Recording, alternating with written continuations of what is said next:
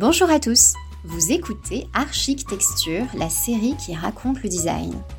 Que vous soyez professionnel du design, esthète en herbe, en quête d'inspiration ou tout simplement curieuse ou curieux, ici, on se met à la page.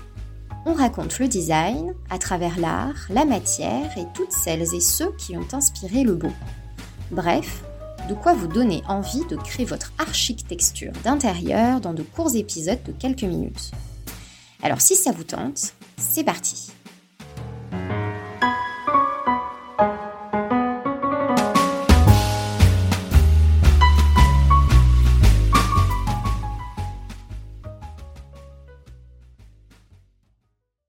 Bonjour et bienvenue dans ce nouvel épisode d'Architecture, la série qui raconte le design. Alors dans ce quatrième épisode, nous allons plonger dans l'histoire fascinante d'un objet de notre quotidien. Alors aujourd'hui, euh, je vous propose euh, de vous raconter l'histoire captivante d'un objet emblématique du 19e siècle.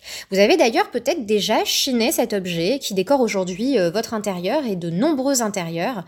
Il s'agit du fauteuil crapaud. Alors, le fauteuil crapaud, euh, il est aussi connu sous le nom de fauteuil bergère, euh, et il a connu d'ailleurs ses débuts à une époque où le goût pour l'opulence et l'élégance était à son apogée. Nous sommes à peu près euh, au milieu du 19e siècle, dans la France de Napoléon III. Et alors, si on parle de style euh, Napoléon III, c'est surtout l'impératrice Eugénie qui va influencer l'évolution des arts décoratifs de l'époque. Elle était très admiratrice euh, des styles anciens, comme le style Louis XVI ou encore le style du mobilier de Marie-Antoinette, qu'elle utilisera d'ailleurs très souvent dans ses appartements.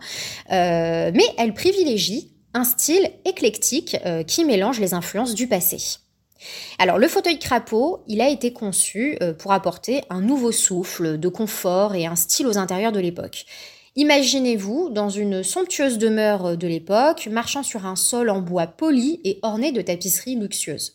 Les murs euh, sont recouverts de riches tentures. Alors pour ceux qui se demandent ce que sont les tentures, il s'agit en fait de pièces de tissu ou alors en cuir ou même en papier tendu du coup, euh, servant d'élément de décoration murale. Et donc au milieu de cette atmosphère majestueuse se trouve un fauteuil particulièrement captivant, qui est donc le fauteuil crapaud.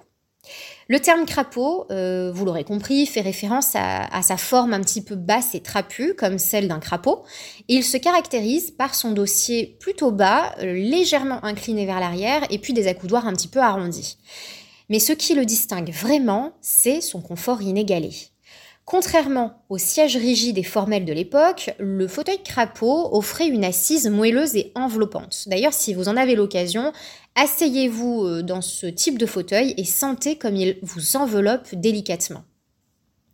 C'est une invitation à la détente, euh, à prendre un moment pour soi dans le tourbillon de la vie quotidienne.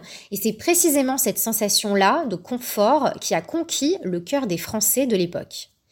Le fauteuil crapaud a rapidement gagné en popularité. Il est devenu un élément incontournable du mobilier bourgeois et aristocratique. Son design intemporel et son allure élégante lui ont permis de traverser les époques et de rester un choix populaire jusqu'à nos jours.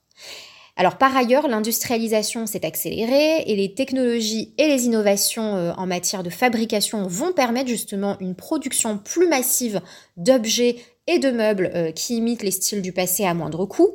Donc le style Napoléon III va pouvoir se décliner, il va pouvoir se diffuser plus facilement auprès d'une population bourgeoise beaucoup plus large. C'est ainsi que le fauteuil crapaud a été revisité dans différents matériaux, motifs et couleurs euh, qui s'adaptent aux tendances de chaque époque. Mais il a toujours, toujours conservé son aspect euh, général reconnaissable, ce qui témoigne vraiment de son attrait durable. Aujourd'hui, vous pouvez le retrouver euh, dans de nombreux intérieurs à travers le monde, que ce soit dans les salons, les chambres à coucher ou les bibliothèques. Il apporte vraiment une touche de confort et d'élégance indéniable et il s'adapte parfaitement au décor contemporain.